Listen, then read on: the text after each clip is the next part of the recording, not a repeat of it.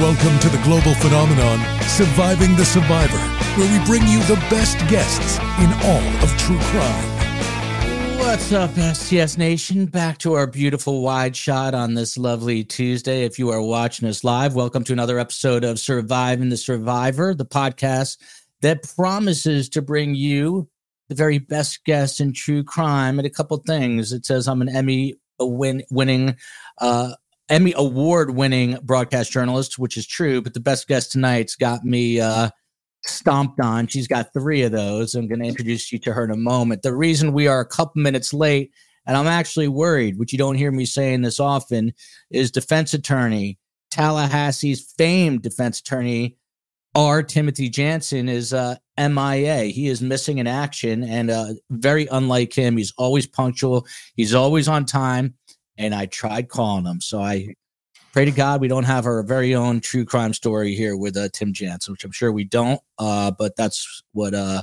held us up to today, and I truly hope that uh, Tim is okay. But we are uh, diving back into the Dan Markel murder case today. Of course, he is the Harvard educated FSU law professor gunned down in his Tallahassee driveway back in 2014. It's been more than nine years since two hitmen uh, and a go between. Well, the two hitmen uh, obviously killed him that day, but two hitmen and a go between are already convicted of the crime and they are serving their time in prison. Uh, Charlie Adelson's trial, guess what? It starts next week after nine long years. And today, as we are speaking, more than likely, Donna and Harvey Adelson are still being grilled by uh, the FBI, and likely uh, prosecutor Georgia Cappleman is there, and we'll ask our best guests what they think is going on. As I mentioned, uh, our Timothy Jansen not present at the moment. Hopefully, he'll be here. Uh, he spent a bunch of years uh, in the public defender's office, also as a federal prosecutor. Now, uh, one of the famed uh, Tallahassee criminal defense attorney is one of the best uh, that there is. A new face today, Julia Jenae. Here she is. Uh, she thought we were only an audio podcast, so my apologies to her, but she is looking camera ready to me. As I mentioned, she is a three time award recipient uh, for investigative reports for that uh, elusive Emmy, which she has again three of. Uh, she's a legal correspondent for Court TV, where she covers some of the most riveting trials in the nation, and uh, she does phenomenal work, which is why Steve Cohen, the best booker in the TV news business, reached out to her and she joins us today. And then, of course, last but not least, Lieutenant Colonel retired Carl Steinbeck. He was a nearly 30 year judge advocate for the U.S. Army Judge Advocate General Corps. He's also a combat veteran. That makes him an American hero. Uh, he is also uh, owner of the Steinbeck Law Firm, and uh, he uh, does advocacy work for uh, those who served uh, our nation's defense. he also has the YouTube channel Jury Trial Mentor with his brother John Steinbeck who, as I understand it, is flying somewhere around uh, Germany. And uh, I met John Steinbeck, who is a pilot um, at CrimeCon. Great guy. And uh, you never want to talk to him about what goes on in the cockpit because it's scary as hell. Uh, that's all I will tell you. Um, quick reminder please support, support us if you can on Patreon, on YouTube as well. If you can't do that, five stars on audio platforms goes a very long way for us. Uh, the COE is working on a giveaway. Uh, she's going to have those ready to go uh, by the end of the week. And uh, Carm's triumphant return is tomorrow night. She's coming on with me tomorrow night to discuss Suzanne and Barry Morphew. While I come to you from global headquarters, she will be in studio 1A, and you will see where that is tomorrow night. Uh, without further ado, uh, Julia, you cover a lot of big cases. Uh, Dan Markel, uh, and and obviously Charlie Adelson's trial coming up. Uh, how do they compare in terms of uh, you know the high profile nature and uh, what you're expecting to see? You know, it feels like they're the most. This is the most complicated trial or case that I've dealt with. It may not have necessarily the high profile figures of some of the cases that we cover on court TV, but in terms of just the twists, the turns, the amount of time that it's taken for us to get here, the players involved, it's a convoluted story. It's a convoluted case. It's so tragic with this father who was killed, gunned down in his driveway. I mean, it's up there in terms of the tragedy of it, but it's also just intensely complicated. It sure is. I've been doing this. This was our foray into true crime. Prior to that, my dear mother, Colin, and I, we were uh, talking a lot of nonsense, and then we uh, sort of stumbled on the Dan Markel case, uh, and this is our original case, and I uh, still have trouble deciphering and dissecting all of it, but that's why we've got uh, better minds like you and Carl on the show, and hopefully Tim soon. Bonnie Lee Lopez coming to us from chilly Vermont. Looking forward to hearing Carl Steinbeck's take on things. Such a brilliant voice. So, Carl, I don't need to tell you, but um, there were hearings on the 9th uh, about Dolce Vita, the uh, recordings. Um, that was Dan's birthday. This was back on October 9th. Then uh, three days later, on Ruth Markel's birthday, shout out to Ruth, by the way, who we've become close with. Mm-hmm. Um, there was a contempt of court hearing uh, yesterday, yet another hearing, and uh, the outcome of yesterday's hearing, uh, Carl, was Judge Everett issued an order denying the defendant the, the uh, defendant's motion to suppress evidence that's derived from the wiretap uh, interceptions what does that mean in layman's terms? What does it mean for the case that's about to begin? Well, that's another huge win for the prosecutors. I was very happy to see that. That was the real linchpin type uh, decision that they really wanted to get.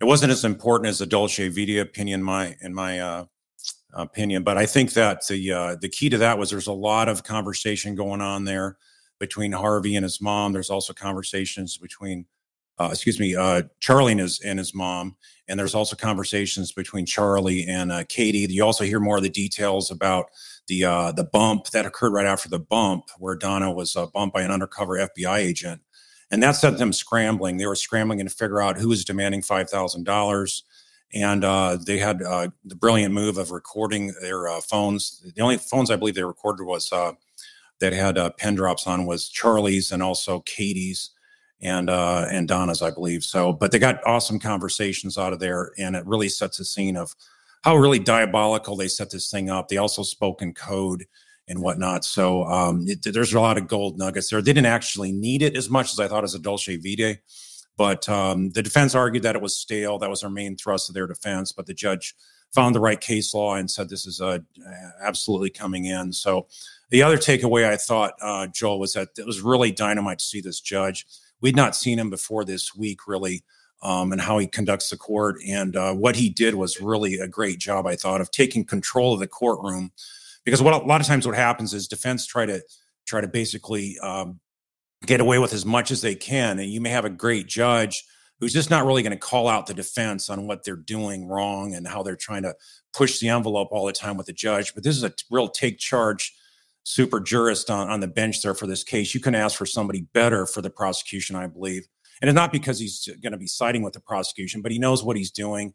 He calls a spade a spade, but he also holds the defense to uh, the fire. And, and if, if they try getting away with something, for example, the very first thing he said to uh, Donna and Harvey's attorney was the fact that you know, he, reminded them of the ethical rules that they're they have a duty of candor to the tribunal, which means you don't just give cases that you can argue your point and your brief. You need to actually come up with countering case law that doesn't uh, favor your position, but then you harmonize and contrast the two, and that way you have credibility with the court. So she automatically uh, didn't have credibility with the court starting off, and for him to make that shot across the bow like that, that was really impressive. I think most judges probably wouldn't do that but I think he's he's setting the tone there for the defense and also for um, Rashbaum, Charlie's attorney, that he, he's a no nonsense kind of judge, and you're not going to be trying to uh, get away with stuff in his courtroom where he, you're trying to basically pull the wool over the eyes of the uh, judge, jury, or uh, whatnot. So I thought it was a really great outcome, to say the least. And, I'm glad to hear that because there's some concern, obviously, anytime you switch judges, going from Judge Wheeler to Judge Everett. But uh, I will take Carl's word that uh, so far he's doing a you know an excellent job. Um, and I guess one would expect nothing less. He's just a new face, um, but one that people will be paying attention to. Jacqueline Hitchcock, great gravy. I thought this live was going to be at 7 p.m. I bet you Tim Jansen thinks the same thing. Good thing I checked, but we are doing two shows. That could be the confusion. If you think this case is bizarre and strange, um, the Delphi murders is uh, right up there with this one. And we're going to be talking uh, to Allison and Bob of Defense Diaries and Jana Spilbor, very outspoken attorney, coming up at 7 p.m. Double duty tonight. So, uh, brief break in between, and then we'll get to uh, the Delphi murders. Um, let's take a quick look at these two because uh, the spotlight is on them right now.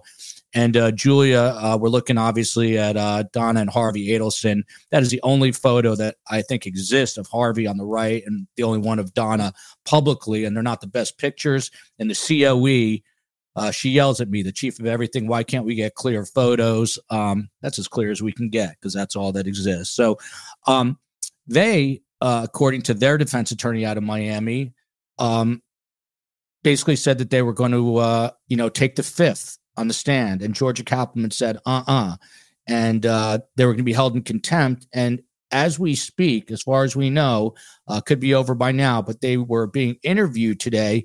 What do you make of that? Kind of forcing their hand.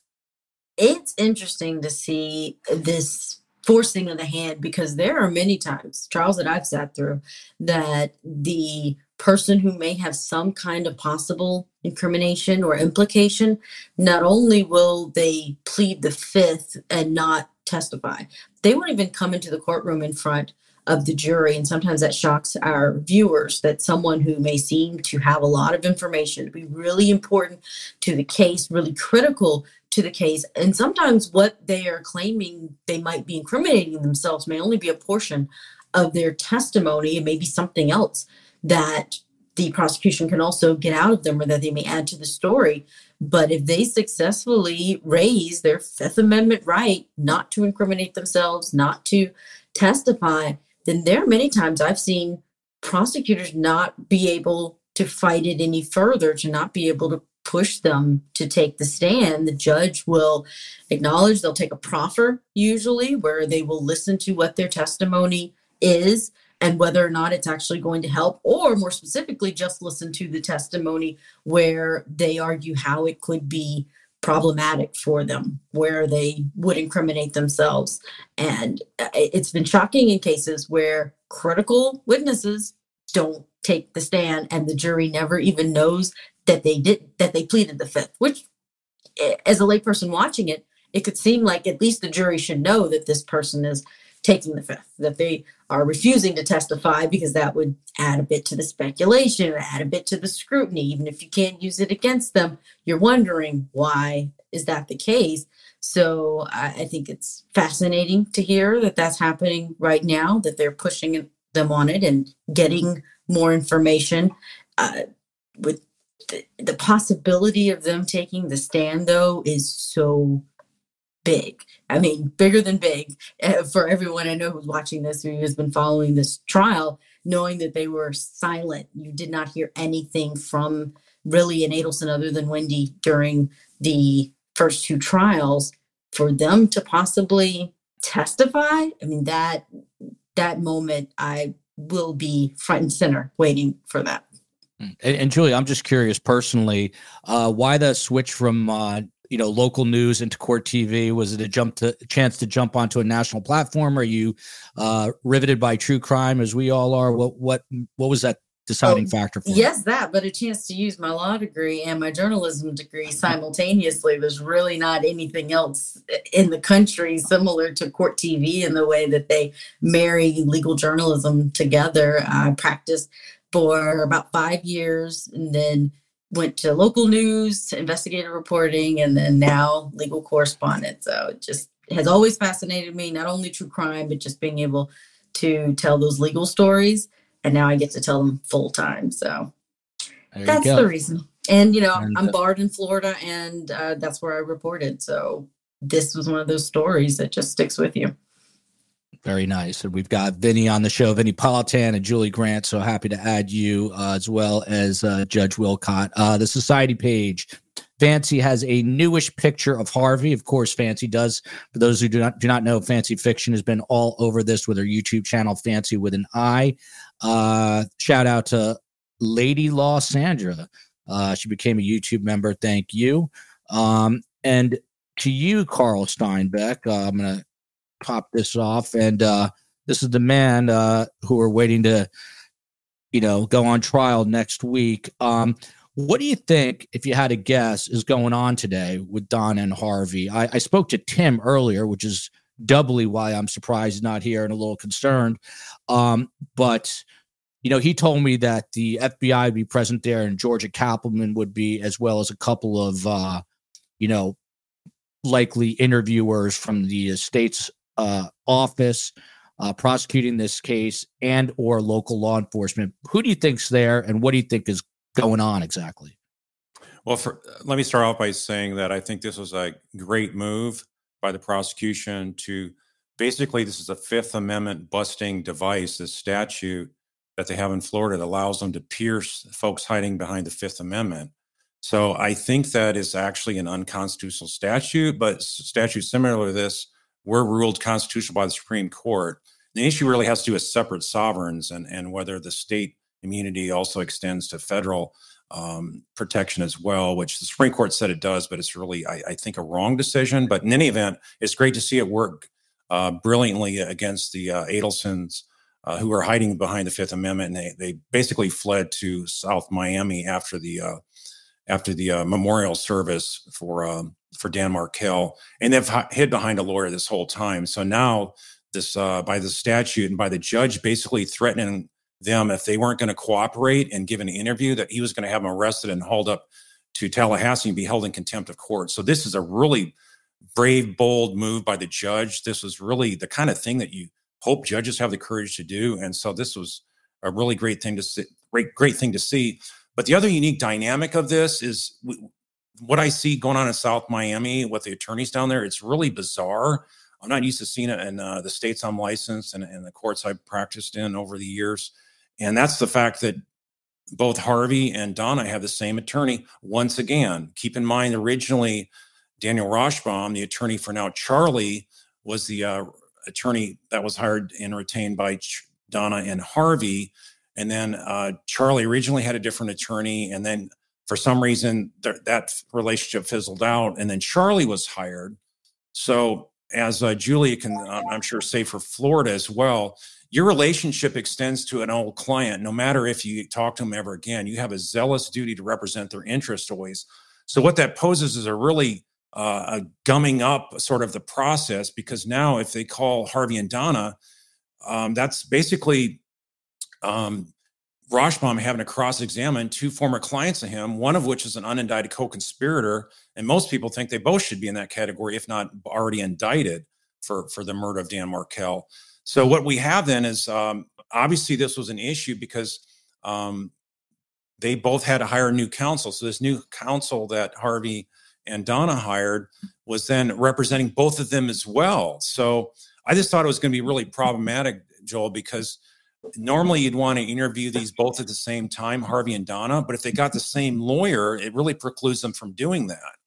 And the mm-hmm. ethical dilemma is like, who do you represent the best? Because they don't have the same degree of culpability in terms of the state's uh, evidence against them. So it just is really problematic, and it's sort of disappointing to see from a justice standpoint as well as a prosecution standpoint. If I was a prosecutor on the case, and it's it's really risky from the defense perspective.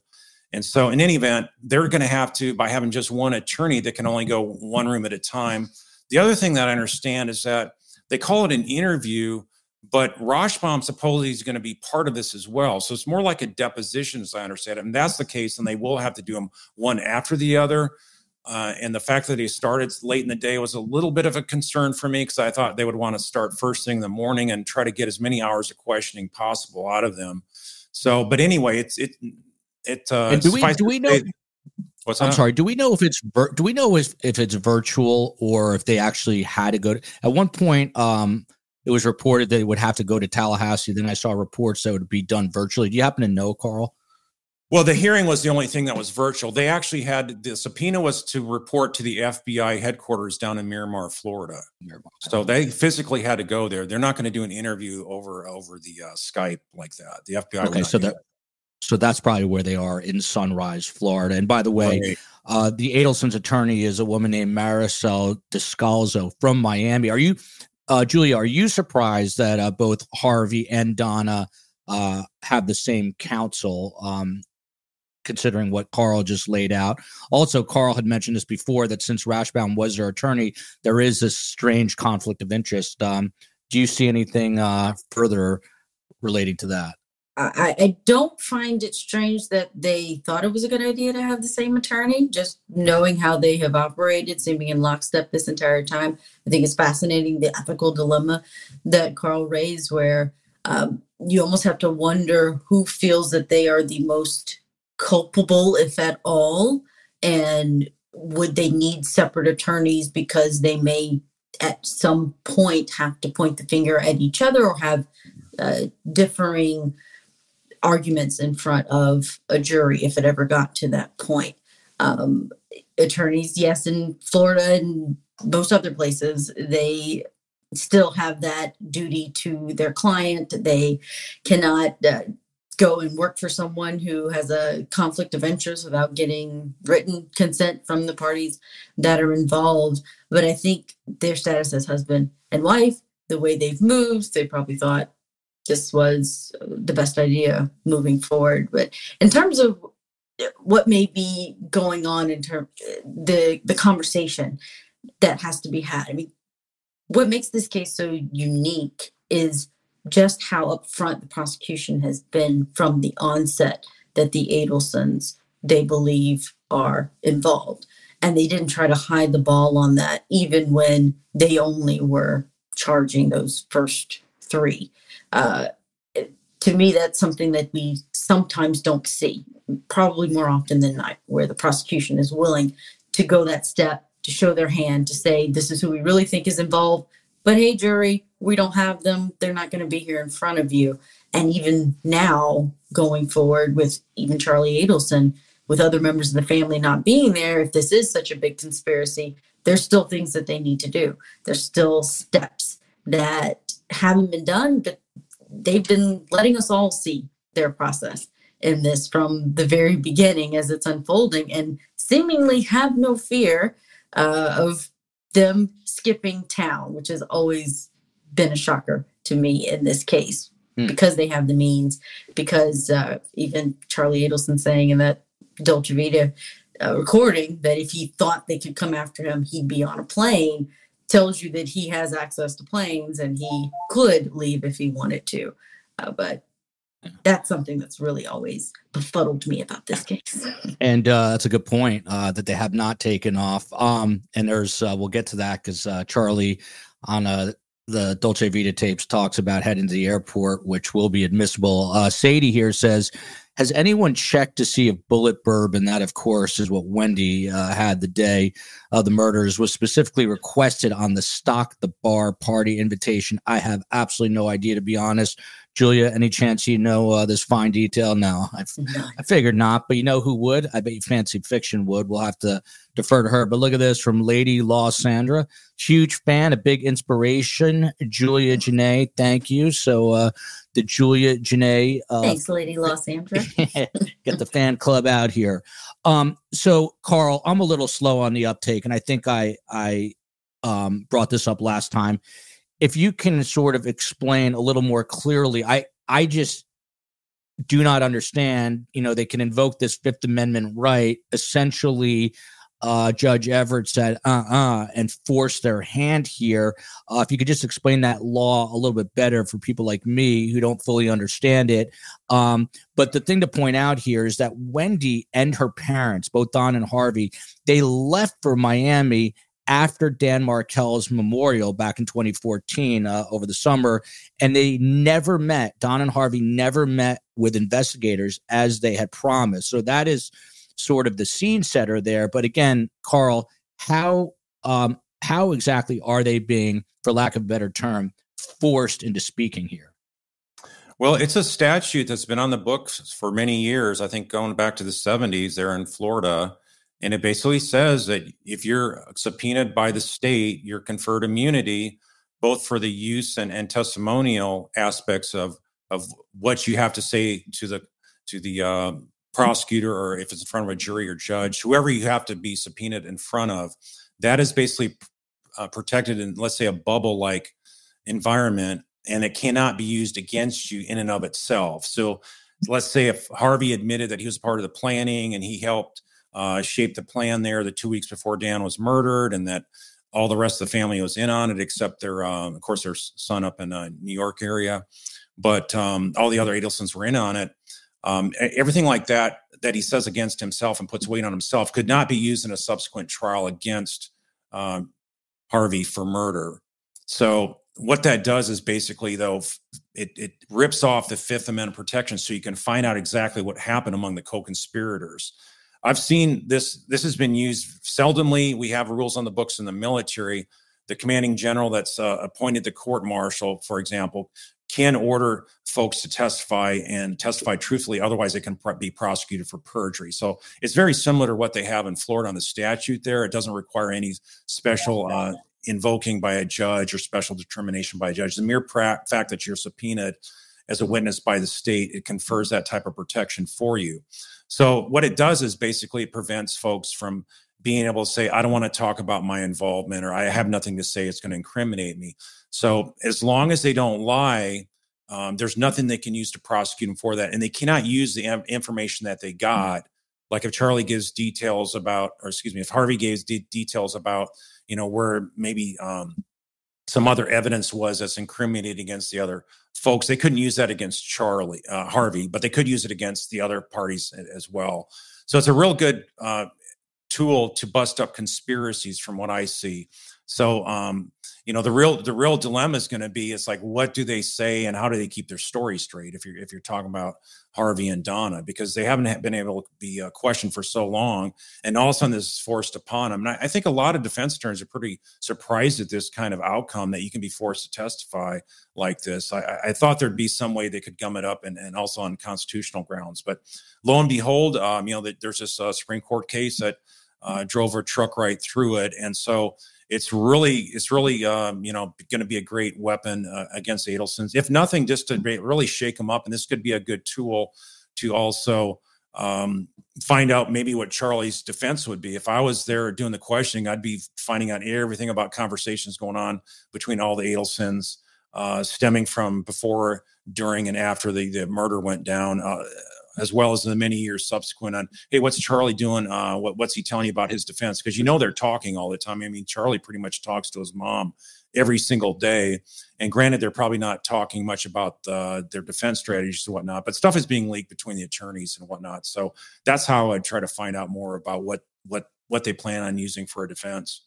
That's one of the few things that Charlie and I have in common. I'm a mama's boy, so see, talk to my mom too much. Um, LJ says, love Carl. And uh, Carl, that is no small compliment because LJ was going after Tim and John Singer very hard, but she appears, or he, I don't know. I'm assuming, I don't know why, that it's a female. So uh, whoever it is likes you, but it's tough to tell with those two initials. Um, so, Julia, to you, um, is it possible? I was just thinking about this when Carl uh, was speaking. You know, they they can't sit there and invoke their Fifth Amendment, but is it possible they're just giving very short answers to investigators, uh, things along the lines of, I don't remember, I don't recall that. You think that's what's going on? I would imagine so. I would imagine they're doing everything they can to keep the wall of silence that they have been putting forth this entire time. It, this also seems to be a, like a second bump, right? The, the time that they wanted to kind of shake them up and get them talking about it again and now they're throwing them into a situation where they have to talk about it again. And i wonder in this family if it's kind of been a rule unspoken or not that they don't mention it that what's done is done uh, the allegations against them anyways and that they don't don't speak much because it, it seemed just natural to charlie at least harvey as well that they almost speak in that code that you mentioned in the conversations with each other, conversations at the restaurant.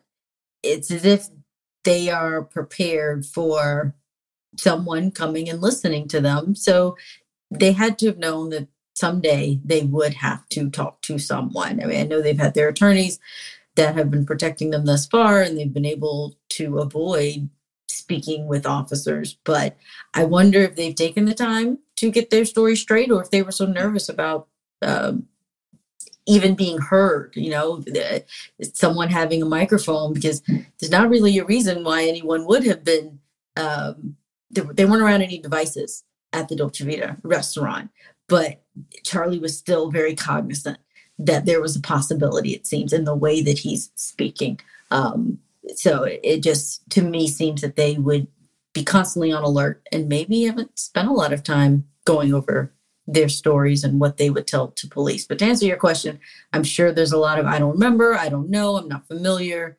Um, wouldn't be anything really precluding them, uh, to my knowledge, from doing exactly what most people do on the stand or in a deposition or an interrogation when they don't want to incriminate themselves.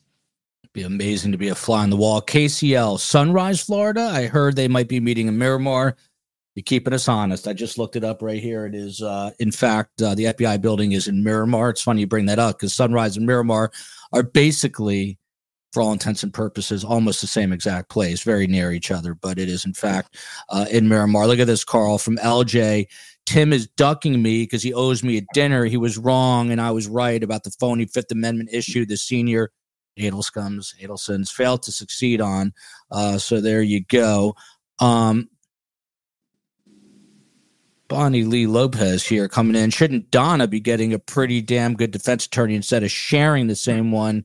uh, being she's a co-conspirator. Uh, let Carl weigh in on that. But Carl, um, so as I said before, for nine years, uh, Don and Harvey have maintained their silence. Um, but after both the defense and the state uh, listed them as witnesses, uh, the state pursued uh, this effort, obviously, to hear their account. Um, and it's a process that confers community. Uh, I'm sorry, immunity for anything that they would say um, this is the quote from Georgia Cappleman after she found out um, they were going to take the fifth. She says it's the state's position that these subpoenas, like all state subpoenas, confer use and derivative use immunity in accordance with statutes. The state has a right uh, to know what, if anything, these witnesses will offer at trial. Uh, when she found out they were taking the fifth, she then says, I don't think it's going to be necessary to convene tomorrow. So, a couple weeks back, for the purposes of your clients invoking the fifth, as I think your representation of their intentions are sufficient. That's how we got to where we are today. Um, what sorts of things do you think um, Georgia would be asking if she's, in fact, asking the questions here? You're asking me? Yes, sir. Okay. Um, well, I think one of the things uh, I agree with Julia that I mean they're just going to be trying to say I don't remember that's a long time ago. I don't know. I can't recall. Let me think about it and just sort of uh, just dra- trying to drag it out and, and, claim ignorance. But but I think the prosecutor will be ready to to pounce on them with specific details like the emails that uh, Donna sent to Wendy. The thing about uh, making the kids become Hitler Youth and uh, saying that they're converted to uh, Catholicism and stuff like that. those kind of hateful, um, evil remarks are going are to be um, something that she's not going to be able to sit there and say I don't remember that because they're going to show her the documents. So I, I think to uh, to some extent they'll get some good information like that, and, and they'll probably call her for that kind of purpose to show uh, what kind of hatred she has against Dan Markel. And I think that's something that's really missed by a lot of trial attorneys is is when somebody's lying and they have especially motive. So many cases that I've worked either as a prosecutor defense counsel, motive is like a huge, huge uh, um, ability uh, or a factor in, in, being able to win a case because that's normally what spurs the crime to happen. Or if somebody is going to f- set somebody up as under a false accusation of a serious heinous crime, you know their motive is normally the main thing that breaks the back of the case for the prosecutor.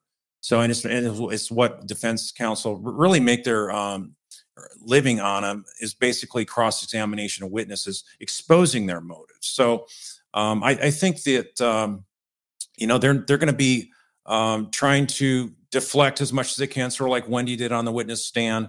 But I, I think just the mere fact that they're going to try to pin them down on any any little thing and everything, and if they ever do get charged, keep in mind that they can't say anything contradictory to this. So if they try getting on the stand, let's say when Donna's uh, indicted and facing her own jury trial, she can't get on the stand and then all of a sudden claim to have memory, right?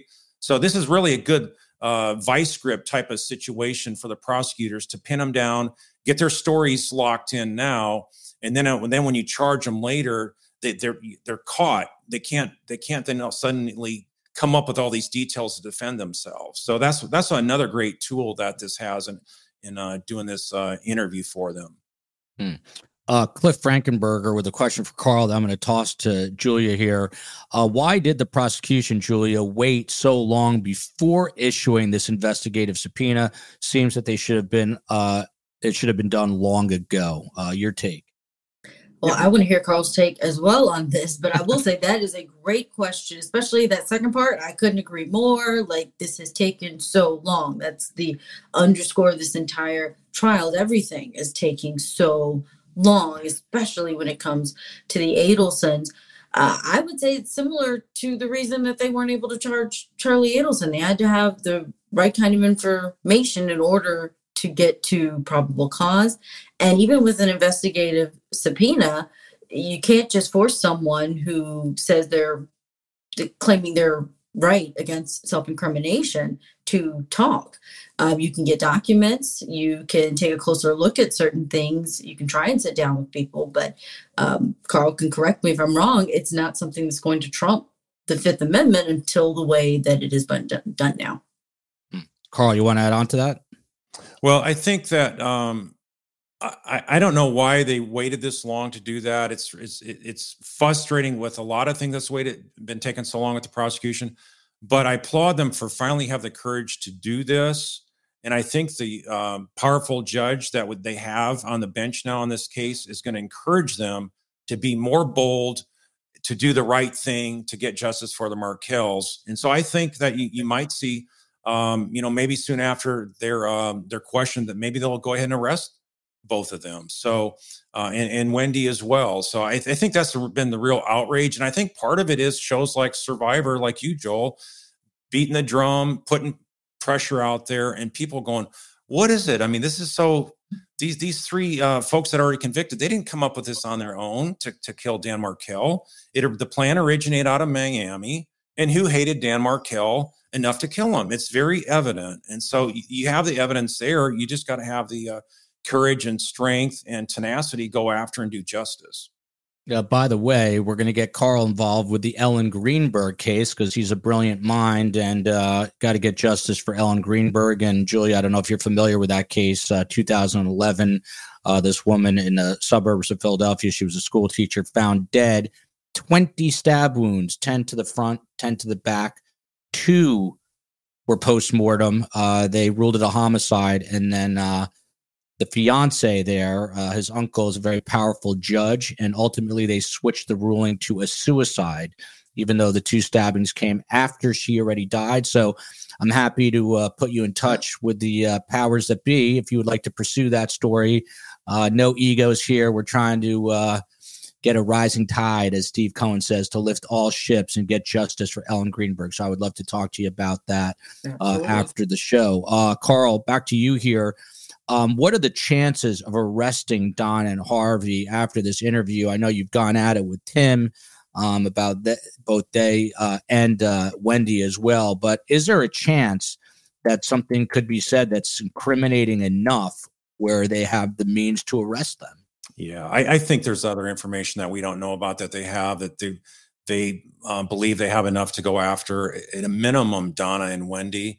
And so this could be just another icing on the cake. They're trying to get them locked down because they could also be called to testify, maybe for in Wendy's defense, and uh, and potentially Charlie's. But if you notice what uh, what happened was as soon as the uh, judge ordered that they need, they need to appear in court or they're going to be arrested, or they need to prepare for the deposition and then court, or they're going to be arrested um, and then hauled in um, in handcuffs, basically uh, up to Tallahassee.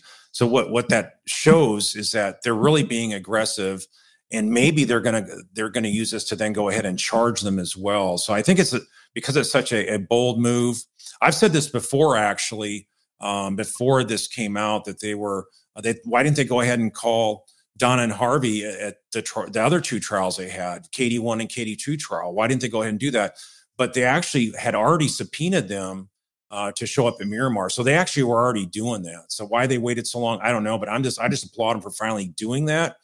And I think maybe it's they, they realize that you know what we need to go and do the right thing and, and charge uh, the other Adelsons as well and, and get justice, which uh, which is really why so many people are following this case because it's just so bizarre how this thing has been strung along, how defense counsel have been able to get over on the prosecution.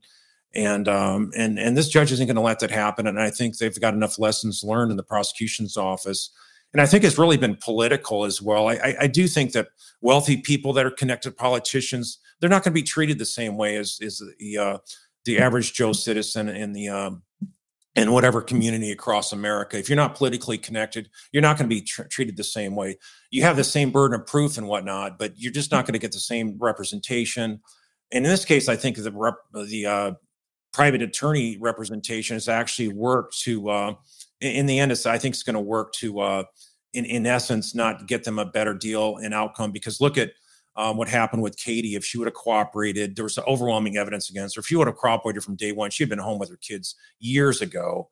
Instead, she uh, she was able to uh, you know just maintain this uh, story that she was innocent. This was all uh, Charlie's doing, and uh, it, it all came crashing down. And so it's uh, it was just nothing but a waste of time.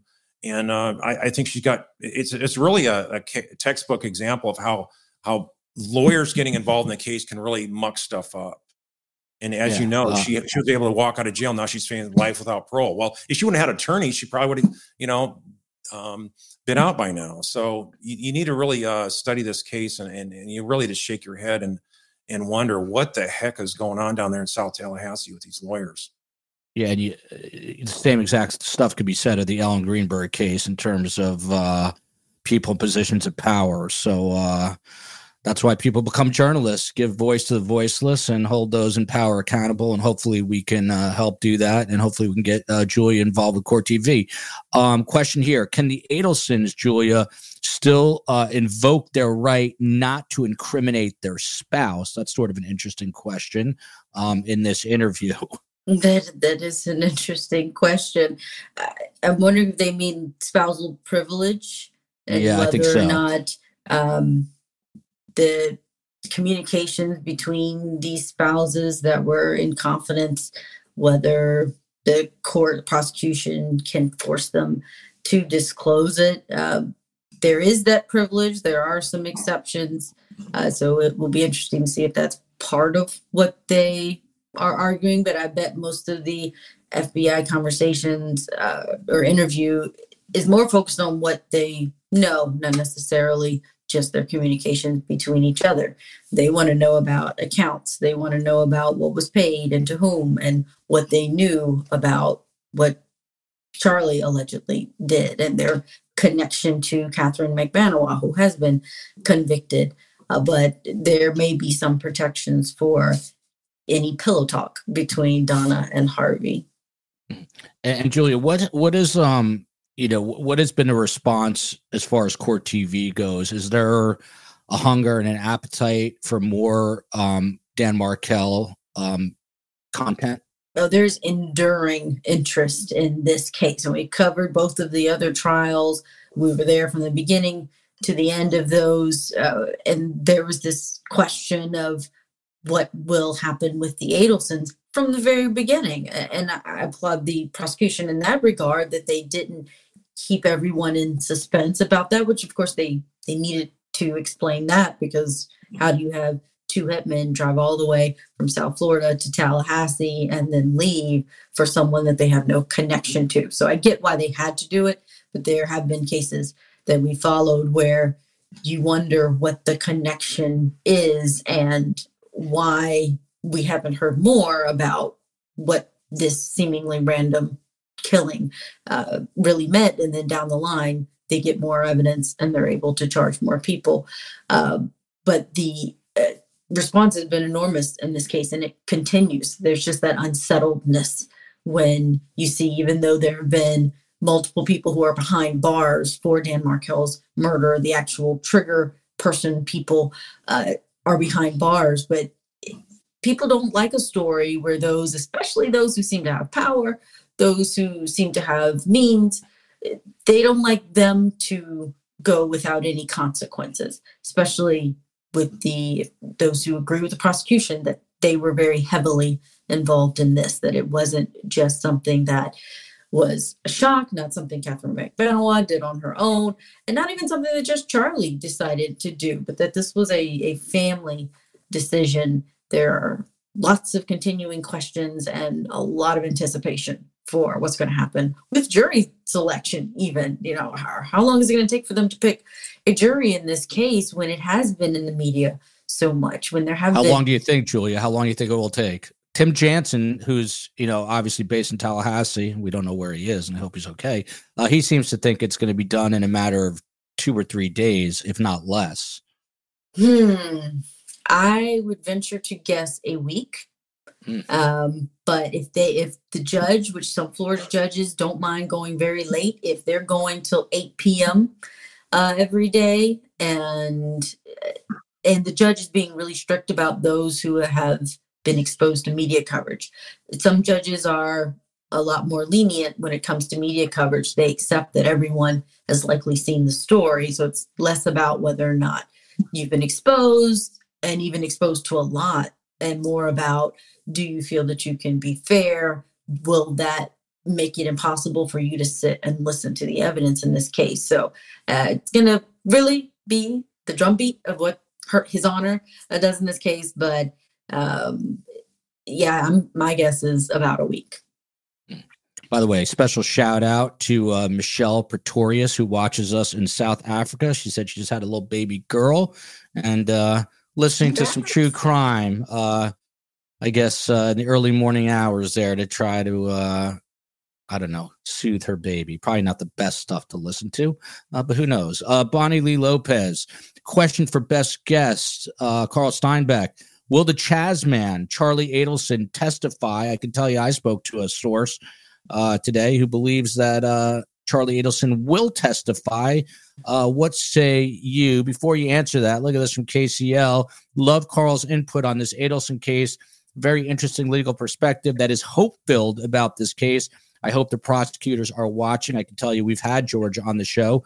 Uh, I don't know that she watches every episode, but I think she does watch a lot and probably took some tips from Carl's 100 Reasons to Indict Wendy Adelson, which we're still not through yet, but we'll get back to uh, now that we've got the trial. But what about uh, Charlie testifying here? Uh, do you think it's a uh, legitimate possibility?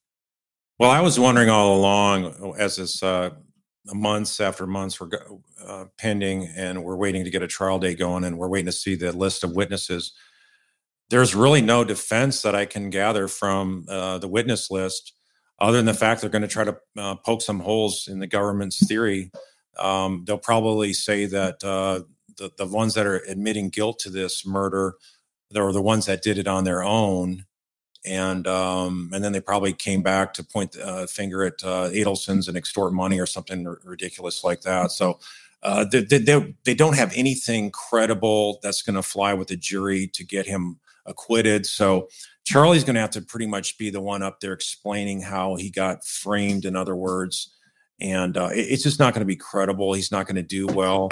And um, so I think that um, they got nothing else to go on. I mean, if you look at the witness list, most of the folks are folks that are on the uh, prosecution list, and, and most of those are law enforcement types, other than a lawyer and a distant cousin of uh, Charlie's and his mom and dad.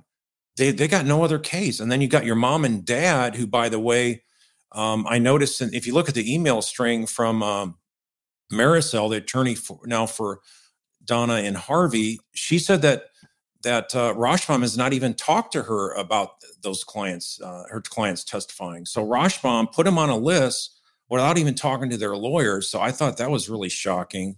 And then, he, if you notice at that hearing, once he realized they're they're forced to testify, then he tried to backpedal and get them off their witness list, and then tried to tell the judge, "Well, the prosecutor isn't going to call him." And he he was basically trying to like bury this whole issue about Don and Harvey uh, being forced to testify at the uh, deposition. So I, I, thought it was really, uh, it just revealed the lack of preparation and um, um, just, just really, really, I think is going to put the onus on Charlie then to try to talk his way out of it. And he's going to do a terrible job. And then basically the attorney can uh, always come back on Charlie and say, well, Charlie, you're the one that sunk yourself. They didn't believe you. You're the main reason that you lost the case. So I think it provides a top cover for the defense counsel that way. And if you also stop to think about it, Joel, from what has been reported, there's been only two depositions that of the neighbor who first called 911 and Amy Adler. So this case has dragged on a year and a half. There's only two depositions. Now, granted, there's a lot of depositions to be able to uh, read from from the other trials, and so maybe that's a defense strategy, and it, and it, it would be a legitimate one at that. But I, I just think that uh, it really uh, it really just goes to show that there's not going to be much of a credible defense that Charlie can put forth. Mm. By the way, Steve Cohen, otherwise known as Meave Moen, and I have uh, booked our rooms. We will be in Tallahassee um, October 29th. That's a Sunday evening. We'll do live starting Monday, uh, Tuesday, and I believe Wednesday uh, live from Tim Jansen's office, assuming uh, he can still let us in, even though we don't know where he is, uh, which is right next to the courthouse. So we will be doing live uh, shows, and hopefully, if Julia's there covering it, we'll get her on, and uh, other people who are in in the middle of it. Um, James Wagner here. Will the matriarch Donna of this conspiracy be pinched before the Charlie trial gets underway? So, Julia, you're kind of walking into a hornet's nest because Tim Jansen. John Singer, they're both uh, kind of of the mindset that none of the other Adelsons are going to be indicted here. Carl has been uh, staunchly uh, uh, sort of saying the opposite that he believes they will all eventually go down like dominoes. What do you think?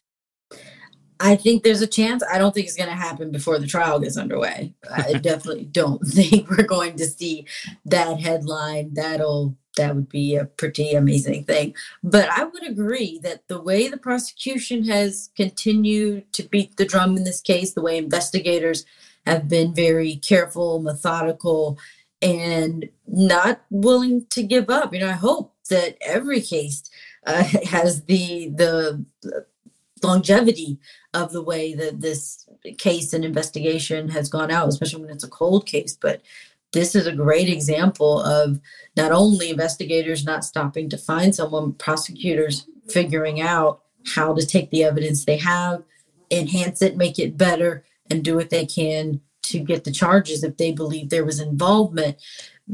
Though I would say, just thinking about the probable cause affidavit um, for the first three, they don't have a lot when it comes to Harvey and Donna. They put a lot in there about Charlie, but not as much about Harvey and Donna's involvement. So I'd say, if anyone, it's going to be Harvey because of payments made and Donna would be the least likely, but I don't think prosecutors are going to give up. I think they're going to keep pushing. And, you know, what we hear from Kat, Katie Magbanua on the stand could change things. Um, agree with that. Andy School, before I back out, Charlie's restaurant behavior showed huge consciousness of guilt to me. Carl, um, let you weigh back in on that. We know now the Dolce Vita tapes are in, they're in, uh, but transcripts, the enhanced version is in, um, but transcripts are out.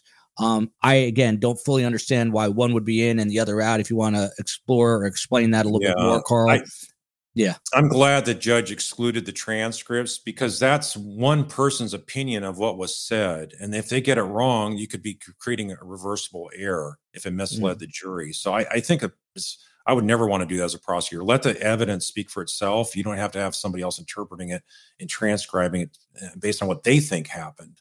And so um, the jury can have the devices back in the jury room to listen as many times as they want the Dolce Vita tape, the enhanced version so getting the enhanced version in, I mean, that is golden for the prosecution.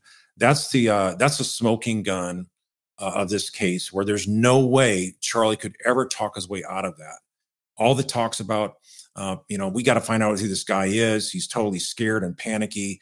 We we we got to kill this guy. If you don't, I will. We, you know, the talk about fleeing the the uh, the country um, and that kind of talk is only somebody that's a part a guilty party. So the jury's going to see right through that. And um, so whatever whatever um, stuff he tries to throw against the wall and try to have it stick and and and try to have Rashma Margaret's credible, it's, it's going to just crumble and fall off the wall. And and uh, all the prosecutor has to do is just play this tape and and uh, it's game over for Charlie.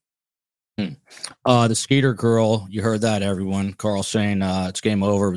Uh, this one we'll toss to Julia. No doubt that the Adelsons are keeping the boys away from the Markel family because of what they may have overheard over the years since the murder. We know they've changed their names. We've had Ruth on the show many times, uh, obviously thinking of her uh, as this trial is impending. Um, but do you think there's any veracity to this statement, Julia? That's the gut punch right there. We can talk all day about these players, talk about the defendants, talk about who's behind bars and Dan Markel's death. But the center of this are those boys.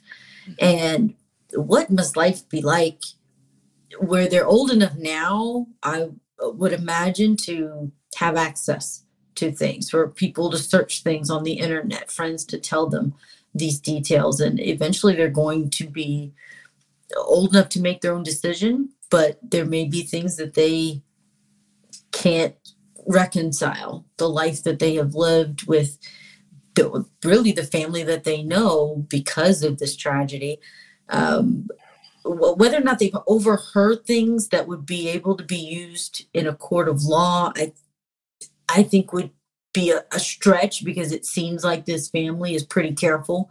Uh, it seems like they would have done what they could to protect. I mean, it seems to me that they even protected Wendy from uh, knowing the ins and outs of what was happening just based on her first interview with police. It doesn't seem like she was very much in the loop on anything. Uh, so I would think they would have even more care when it comes to those boys and not letting them hear anything. They probably don't even, you know, unfortunately mention that incident, mention the dad, but that's just my opinion, um, that they may have taken that approach to raising them. And as you mentioned with the name change, it seems that they're just trying to really erase that side. So I I don't think they've heard things over the years that could be beneficial.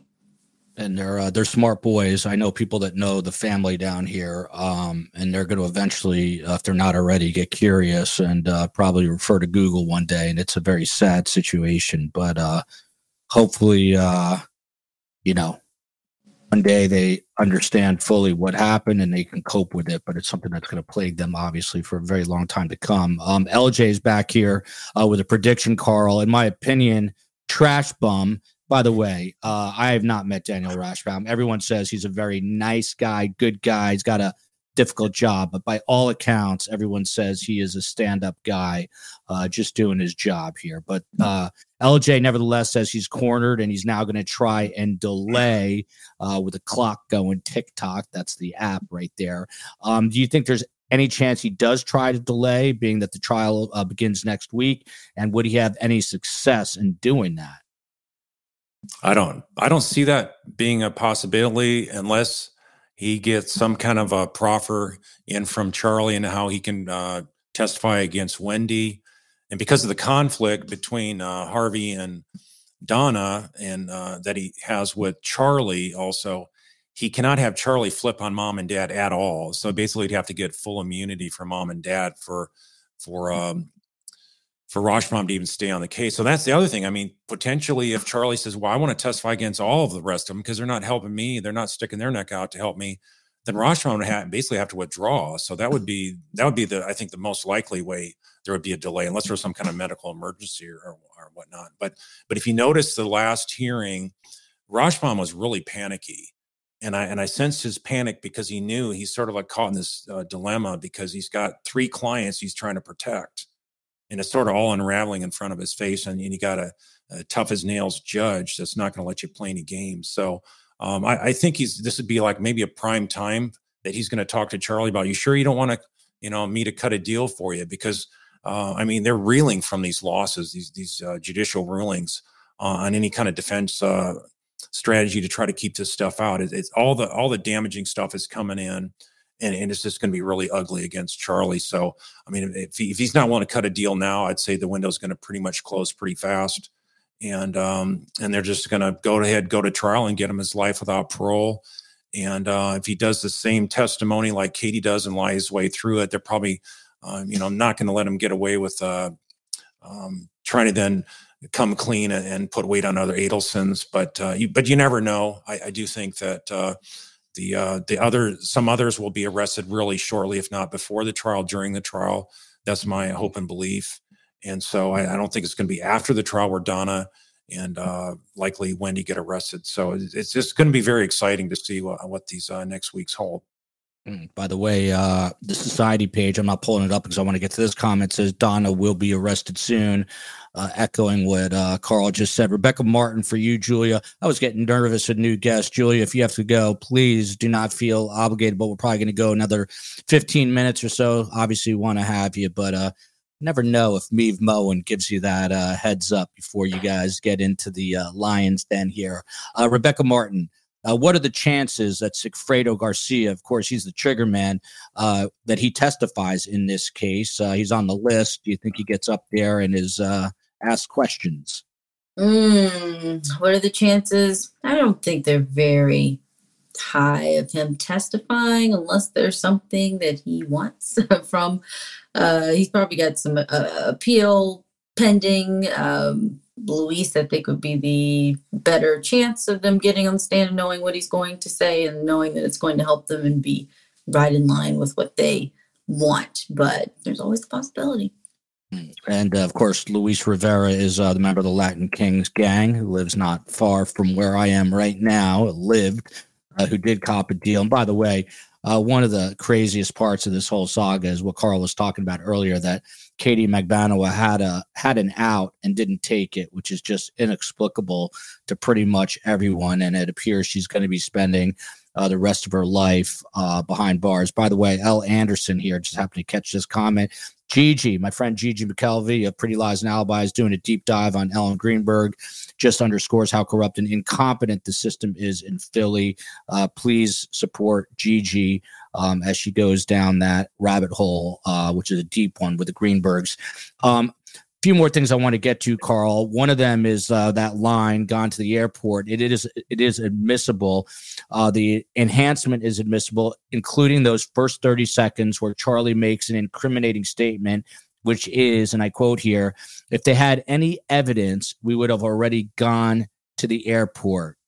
Um, that is going to be allowed uh, into evidence. Jurors are going to hear that. Is that going to be enough? Just that one line. If they had any evidence, we would have already gone to the airport. Is that enough to sway those 12 jurors to convict this guy? Well, that's a standalone piece of evidence. If that's all they admitted, then I would say no. But uh, that's just icing on the cake. Uh, they don't need that statement. But uh, innocent people don't want to flee the country. He had to think about it. He was making hundreds of thousands of dollars in, in his uh, dental practice. And uh, to just up and leave that because you're falsely accused, that makes no sense. So juries really think that is uh, very damning evidence against an accused. And then you combine that with the other stuff about actually wanting to kill that uh, undercover FBI agent who they thought was just a brother of uh, of one of the hitmen. So that that right there, the fact that he's willing to uh, to kill others besides just Dan Markel to try to cover up their tracks that I think is the biggest damning piece of evidence against him. Hmm. Uh, Bonnie Lee Lopez, Julia, for you, wanting to know if Katie is going to testify. What do you think? Yes, she will testify. What I want to know is what she gets for testifying. Uh, but are, she's on the witness list to testify. She has been transferred to the Leon County Jail, which jail is where you stay when you are either not yet convicted, which we know she is, or you are there for some court uh, business. And the court business is she will likely be taking the stand for the prosecution and no doubt telling a completely different story than what she told on the stand the first two times, which could be a reason that Charlie Adelson won't be scared to get up there and tell his own story because his attorney is going to rip her to shreds with her prior testimony where she said she had no involvement she had no idea. And if you have no involvement and you have no idea then you can't point the finger then to your boyfriend to say that you connected him to the hitman. Uh, so i think that's going to be a challenge and he may come off to a jury who is not familiar with the entire uh, backstory that he's the one who is being unfairly targeted. His defense may be something that we heard maybe naively from Wendi when she first talked to police, where she said maybe someone did this thinking they were doing us a favor. And he may say, Look, she liked me. She wanted to impress me. She knew she was getting all of these things from me and wanted me to do more and thought if this should happen, that I would love her more or give her more. Um, and that this was not in any way what I wanted. I made bad jokes and someone took those jokes too seriously, meaning uh, specifically referencing his joke to his sister about I got you a, a TV because that was cheaper than getting a hitman. Uh, Tia Bawa, uh, we all we know that because of immunity, whatever they say, meaning Don and Harvey, uh, Carl, cannot be used against them if on trial. Now, what on earth can be used against them then if the state has no other information? How do you respond to this? Well, the, but the state does have other information. So they have evidence that Donna was, uh, you know, part of these wiretaps. She also said that, uh, you know, when Charlie was saying who was the person that did the bump, in essence, uh, she was, they're trying to talk in code because they thought there might be um, government agents listening in, which in case indeed was the case. um, but yet Charlie kept on pressing his mom, and, and Donna winds up at, at, at saying that, yeah, this is about you and me. And so um, definitely there's there's a lot of information that Donna was really a, a motivating factor in, in, getting the conspiracy up and and um, and she was trying to avoid having to go up to Tallahassee to see her her sunshines as she called her grandchildren. So so there's a lot of motives for all of all the Adelsons to be a part of this. And if you look at the family dynamics, um, that's maybe why they're calling the, the son uh, Rob to talk about how um, just everything is sort of a family affair on something like this, including who you pick as a mate and, and how you eliminate a mate. So I think that's uh, that could be very uh, revealing as well. And I also would like to add that uh, another key piece of evidence uh, was revealed in the last uh, five days, I believe, by Fancy Fiction, and that is part of the uh, the recording that um, Katie had with a defense lawyer there in Miami named Jim Lewis, and he was Sigfredo's attorney and there they are talking, and he's saying how basically he's been conferring with Charlie's attorney, and they're all rem- agreeing to remain silent. So I mean, it just it just shows from the get go the attorneys, you know, had had some real suspicions, and he's telling basically Katie just sit tight, don't talk, and uh, you know if the law enforcement come to you, they're going to basically be there to arrest you. So. Uh, no one was there to really say, "Hey, come on, come on, Katie, let's let's find out what you, what you know about the case."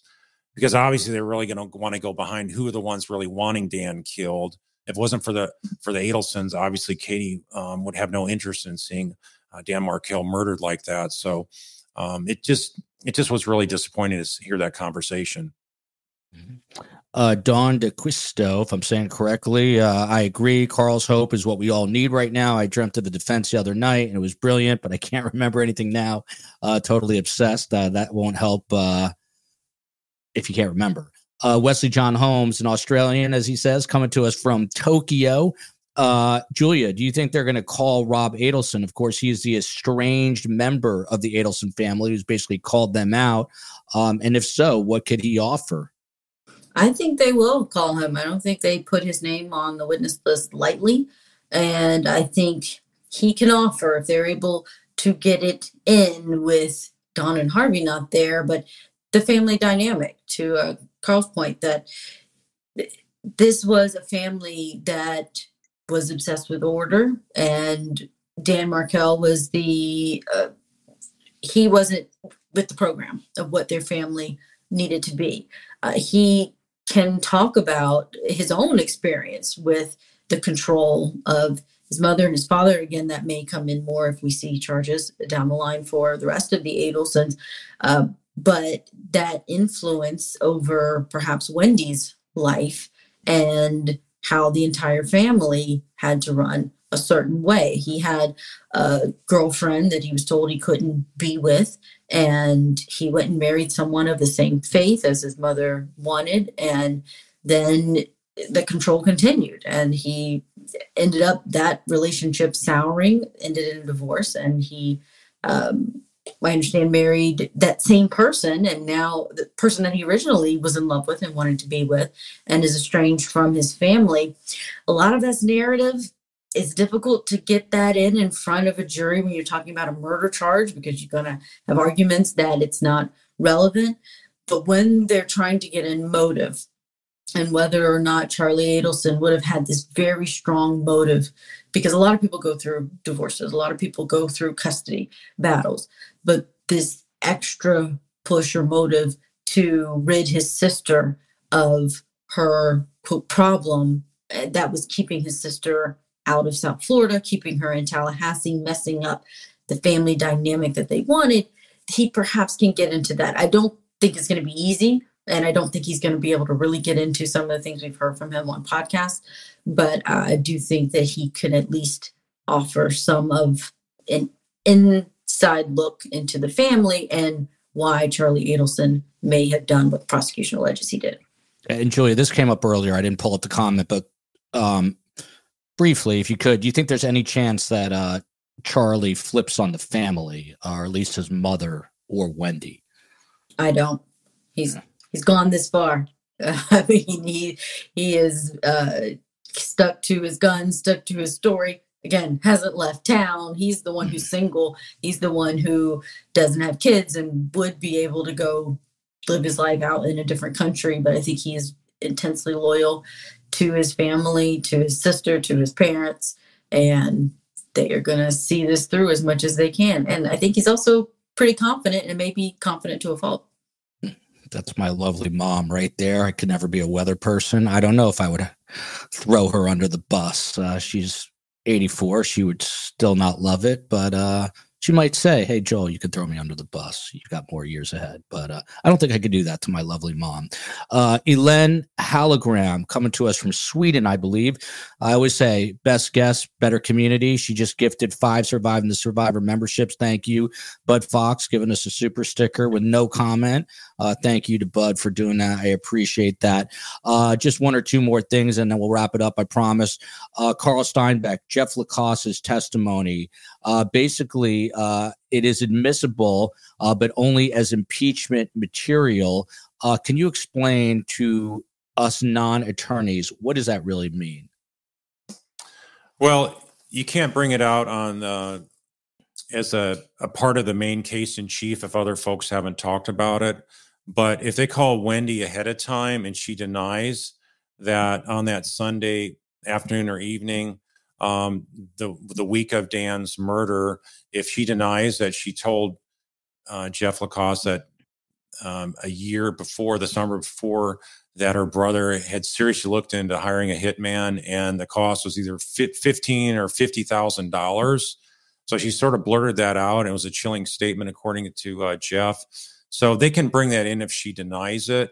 I, I was I was a little bit surprised at that ruling by the judge because I think there's other ways to get that in, but I, I think they will be able to get it in, and uh, it goes to show. Um, basically, I, I, think it goes to show that there's sort of recruitment. I, think there's uh, there's some uh, some good insights into into mindset of what they're trying to do to get Dan set up to maybe take part in this as well, or excuse me, Jeff as well to to take part in this. And so I think that um, I think that was sort of a, a, a, test comment to see if he would say like, "Well, I, am here. Why don't you guys use me?" kind of thing. So, uh, but he never he never bit on on those suggestions at all.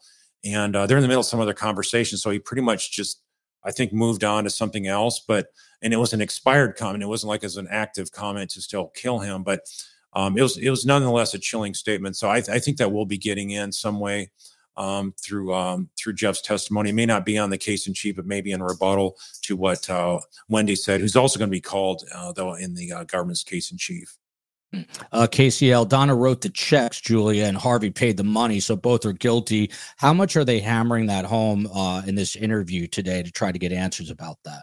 Oh, they've got all the receipts and they are showing each and every one, I'm sure, to them to ask what was their intent behind each and every transaction, every check, every time Katie Magbanua got paid from the uh, business that they own, but yet uh, some say that she was not there, she wasn't working, um, and they are going to have to give an account whether or not they say that this was whether they throw Charlie under the bus, I don't see that happening. So I, I, think it's more likely that they are just avoiding the questions and not giving any information, which is the safest thing. But um, if they try and give an explanation, that's going to be used against them. If they, if there's any evidence that what their uh, responses in that interview lead to, where they find that whatever they did say is actually inaccurate and it helps them find something else, then um, they're going to be in a really tough spot. So I think the, their names on checks and the gifts and names on titles of cars, it's all part of the evidence, but it's the evidence the prosecution has had for a long time, and they haven't gotten to the point where they can where they can even indict. Uh, shout out to Jersey Jen Castaldi, who also gifted a Surviving the Survivor membership. Uh, Cliff Frankenberger, this will be the last question, then we'll wrap, I promise. Another question for Uncle Carl. Uh, why didn't uh, Rashbaum push back on the state's motion? This is a little inside baseball, but Carl loves that. On the state's motion to suppress Luis Rivera's gang affiliation and mental health issues. I think that's uh, something that the prosecution is. Uh, I was not happy to see that because it basically sets himself up for an appellate issue that could be reversible error to uh to against a witness that that affiliation and his background really is not hurting him. It's not like the case they had where um, Sigfredo was uh, needing to point the finger at um, at Luis Rivera. This is a case where Charlie really doesn't need to attack Luis at all. They never had any direct dealings and whatnot. So um, for them to to block all that kind of information from coming in. He's not that material of a witness against Charlie, but you start trying to block key um, um cross-examine uh, areas like that. Um, I, I, just I just worry that they could be creating maybe reversible error, and so maybe that's why Rashbaum wanted to go ahead and let the state try to suppress all that because if they get blocked from doing that, that's going to be their number one issue on appeal. If I was, that's what I'd be doing if I was an appellate lawyer uh, in my state. And so um, that's that's that's maybe a, um, what he's trying to do is set this up for an appellate issue. Hmm. Uh, beautiful waterfall. Wendi will be there. Yes. The question is, will she be wearing the same dress? And uh, Tim Jansen famously says an actor always wears the same costume, which I thought was pretty deep. Uh, went hard. So huge thanks to our two best guests. There were supposed to be three. I hope uh, with all my heart that Tim Jansen is fine. I'm sure he is. He was supposed to join us. Of course, he is the famed Tallahassee uh, defense attorney with the firm that bears his name, Jansen and Davis. Um, he also spent five years as a federal prosecutor. No one knows that Tallahassee legal community the way he does. And uh, Julia Jenae knows this case inside and out. Happy to make her acquaintance today. She is a legal correspondent and a lawyer for Court TV, where she covers some of the biggest riveting uh, trials in the nation. This, of course, uh, is one of those. She's a three time Emmy Award recipient for investigative reports. Uh, Julia, thank you for being here. Uh, your final thoughts as we uh, wiggle ever closer to the beginning of this trial. Oh, this is going to be a case no one wants to miss. Every part of it, even the jury selection, even the motions uh, the outside of the presence of the jury, every little detail in this case is going to be so important. And I don't think we can predict what a jury is going to do with this evidence. We've got Glasgow in the house. We've got uh, the Netherlands, Scotland, a truly a global audience. As I said before, Wesley John Holmes coming to us from Tokyo. Uh, he is Lieutenant Colonel, Colonel, retired Uncle Carl Steinbeck, a nearly 30 year judge advocate for the U.S. Army Judge Advocate General Corps. By the way, I'm going to embarrass uh, Carl for one second right now. So I met his brother John, stand up, great guy at CrimeCon. And when I say stand up, I mean literally John Steinbeck is a big dude. He's got to be six three, muscles, strong guy. I was not expecting it. You know what he said to me? He goes, Have you ever seen Carl in person? I said, No. He goes, Carl is a, bigger than I am. And he was, Carl, did you almost play college football for Nebraska on a scholarship? Uh, I was recruited by them, but I went to a small college trying to come back from a knee injury, which uh, wasn't successful. I, st- I started one one semester though, but uh, had to give it up focus on academics. By the way, the so the the uh, moral of that story is don't mess with Carl Steinbeck. He is a a beast of a man, a big guy, even though he is uh, humble and soft spoken. Uh, the guy almost played football for Nebraska, and that was when Nebraska was Nebraska. Uh, Carl also hosts his YouTube channel, Jury Trial Mentor, with his brother, as I just mentioned, uh, John Steinbeck. Carl, you still think other Adelsons are going to topple like dominoes. What are you looking for next? I do. I think the uh, the forced testimony that's going on today, I think that's a sign that they are going to ramp up efforts to go after them as they should. And so I think um, if they're waiting for Charlie to get his conviction out of the way and build their confidence, then so be it. But I think uh, if he's if he realize that this is the time uh, roughly last year uh, or a year and a half ago that Charlie got arrested right before Katie's trial was kicking off. So maybe maybe something's in play even the next couple days. So, um, but rest assured, Charlie's going to be convicted, and um, and then we can see what what the next chapter uh, unfolds from that point. But he will be convicted. Just a quick reminder: we're going to be back in 32 minutes. I can't believe it. We're doing the Delphi murders with uh, Defense Diaries and Jana Spilbor. Then tomorrow night, Carm is making her triumphant return. We're going to discuss Suzanne and Barry Morphew. And then Thursday, we've got uh, the author of While Idaho Slept. Uh, that is 7 p.m. Eastern Time with Jay Rubin Appleman. And then Friday, as per usual, 5 p.m. Eastern. Great Scott, True Crime Phil with Phil Waters, America's most respected detective, and the FBI, Scott Duffy. Until then, Love you, America. Love you, Atlanta, Georgia. Love you, Texas. Love you, Scotland, Ireland, everywhere in between. And of course, thinking of Israel tonight. Till next time. Final seconds of the game. A chance to score, and the chance has gone begging. If your business's commerce platform keeps missing the target on golden opportunities, get the MVP you deserve. Get Shopify. Shopify is the commerce platform revolutionizing millions of businesses worldwide. Whether you're a garage entrepreneur or IPO ready, Shopify is the only tool that you need to start, run, and grow your business without the struggle. Shopify puts you in control of every sales channel. So whether you're selling signed football boots from Shopify's in-person POS system or you're vending vintage shirts on Shopify's all-in-one e-commerce platform, you are covered. And once you've reached your audience, Shopify has the internet's best converting checkout to help you turn them from browsers to buyers. What I love about Shopify is how, no matter how big you want to grow, Shopify gives you everything you need to take control and take your business to the next level. Shopify powers 10% of all e commerce in the US. And Shopify is truly a global force, powering Allbirds, Rothy's, and Brooklinen and millions of other entrepreneurs of every size across over 170 countries. Plus, Shopify's award winning help is there to support your success every step of the way. This is Possibility, powered by Shopify. Sign up for a $1 per month trial period at shopify.com slash ranks, all lowercase. Go to shopify.com forward slash ranks to take your business to the next level today. That's shopify.com slash ranks.